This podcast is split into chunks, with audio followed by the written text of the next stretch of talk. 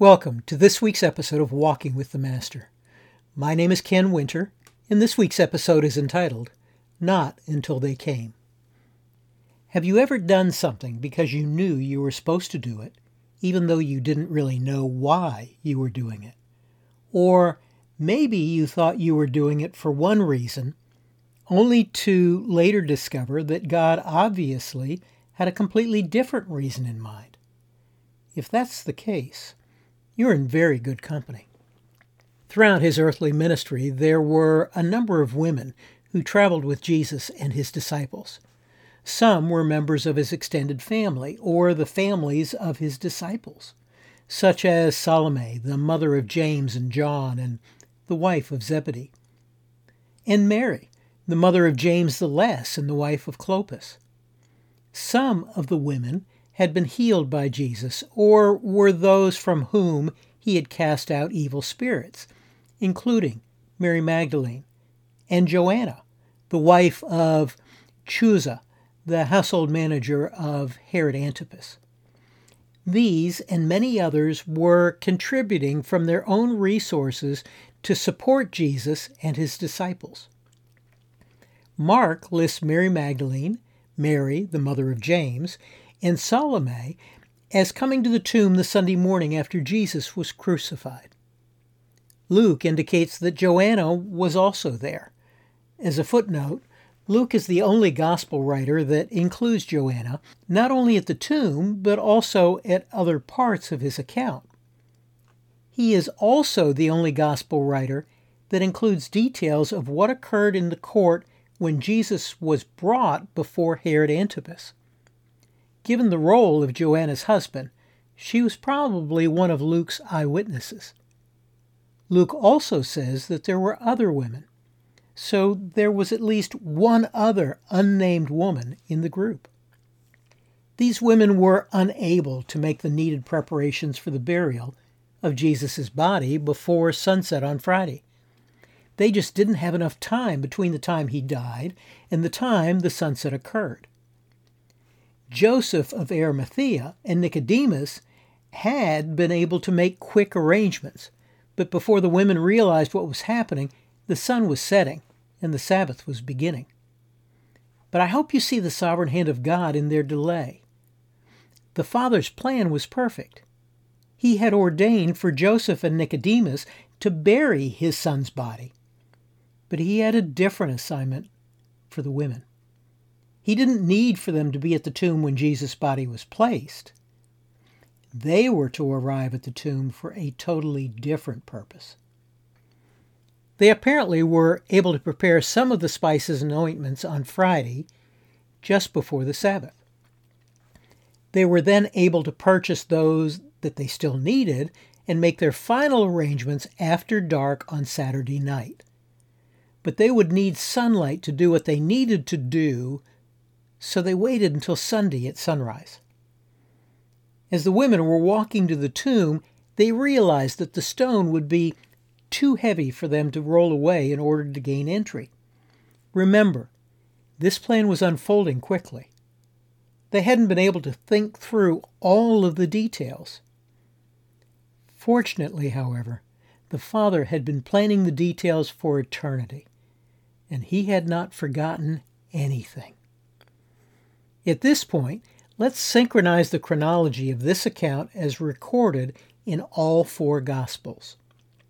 As the women approached the tomb, they saw that the large stone had been rolled away from the entrance. Apparently, Mary Magdalene hurriedly left the other women to go and alert Peter and John. Meanwhile, the other women entered the tomb and encountered the angels who declared to them that Jesus had risen from the dead. I am not sure what the Greek word is, but apparently the women freaked out. They fled from the tomb, trembling and bewildered. Remember, Jesus had tried to prepare them. He had told them he would rise again. But even these, his closest followers, couldn't quite believe it. They had all been there when Jesus called Lazarus to come out of the tomb, but they weren't expecting Jesus to call himself out of the tomb. Let's be honest. would we have expected it? Now remember, the night of Jesus' arrest, the disciples had all scattered, except John and Peter. John and Peter had stayed in Jerusalem. They had gone to Caiaphas's home. The rest of the group took off and probably went to Bethany, where they had been spending the night earlier in the week. Mary Magdalene apparently headed into the city to find Peter and John. The other women apparently headed toward Bethany, where they had probably been staying as well. Mary Magdalene found Peter and John and told them that the stone had been rolled away from the tomb. She was certain that the religious leaders had taken Jesus' body. So all three of them headed back to the tomb. We'll pick up on this narrative in next week's post. But before we do, let's remember what has taken place. Jesus has completed the work that he had to do while his soul and spirit were absent from his physical body. He has completed the work of redemption and he has set the captives free. Jesus had told the Pharisees that he would give them the sign of the prophet Jonah. He would arise on the third day. He had also told them that if they destroyed this temple, his body, that in three days he would raise it up.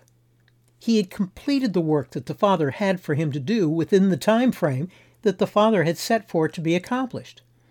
And the Father's timing is perfect. What has the Father promised you that He will accomplish in and through your life?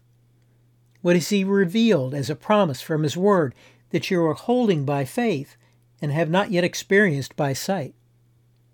Allow the experience of these women to be a reminder that what He promises, He will accomplish. And He will accomplish it in His time frame. He won't be late, but He also won't be early. His timing is perfect. And it will probably occur when we are focusing elsewhere on a task that is before us. The women came to anoint the body of Jesus, never expecting that he had risen.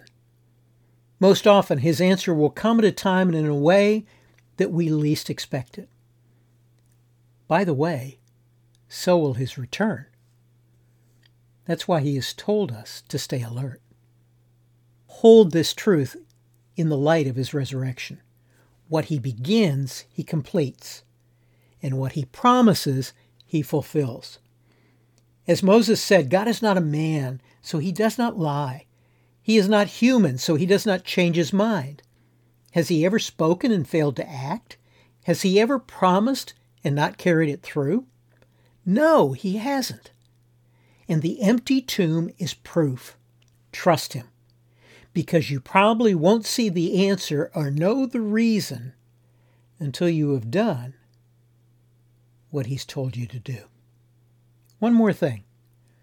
I have written a story about Mary Magdalene. It's a first person eyewitness account of what she experienced and witnessed. The book is entitled A Witness Called Mary.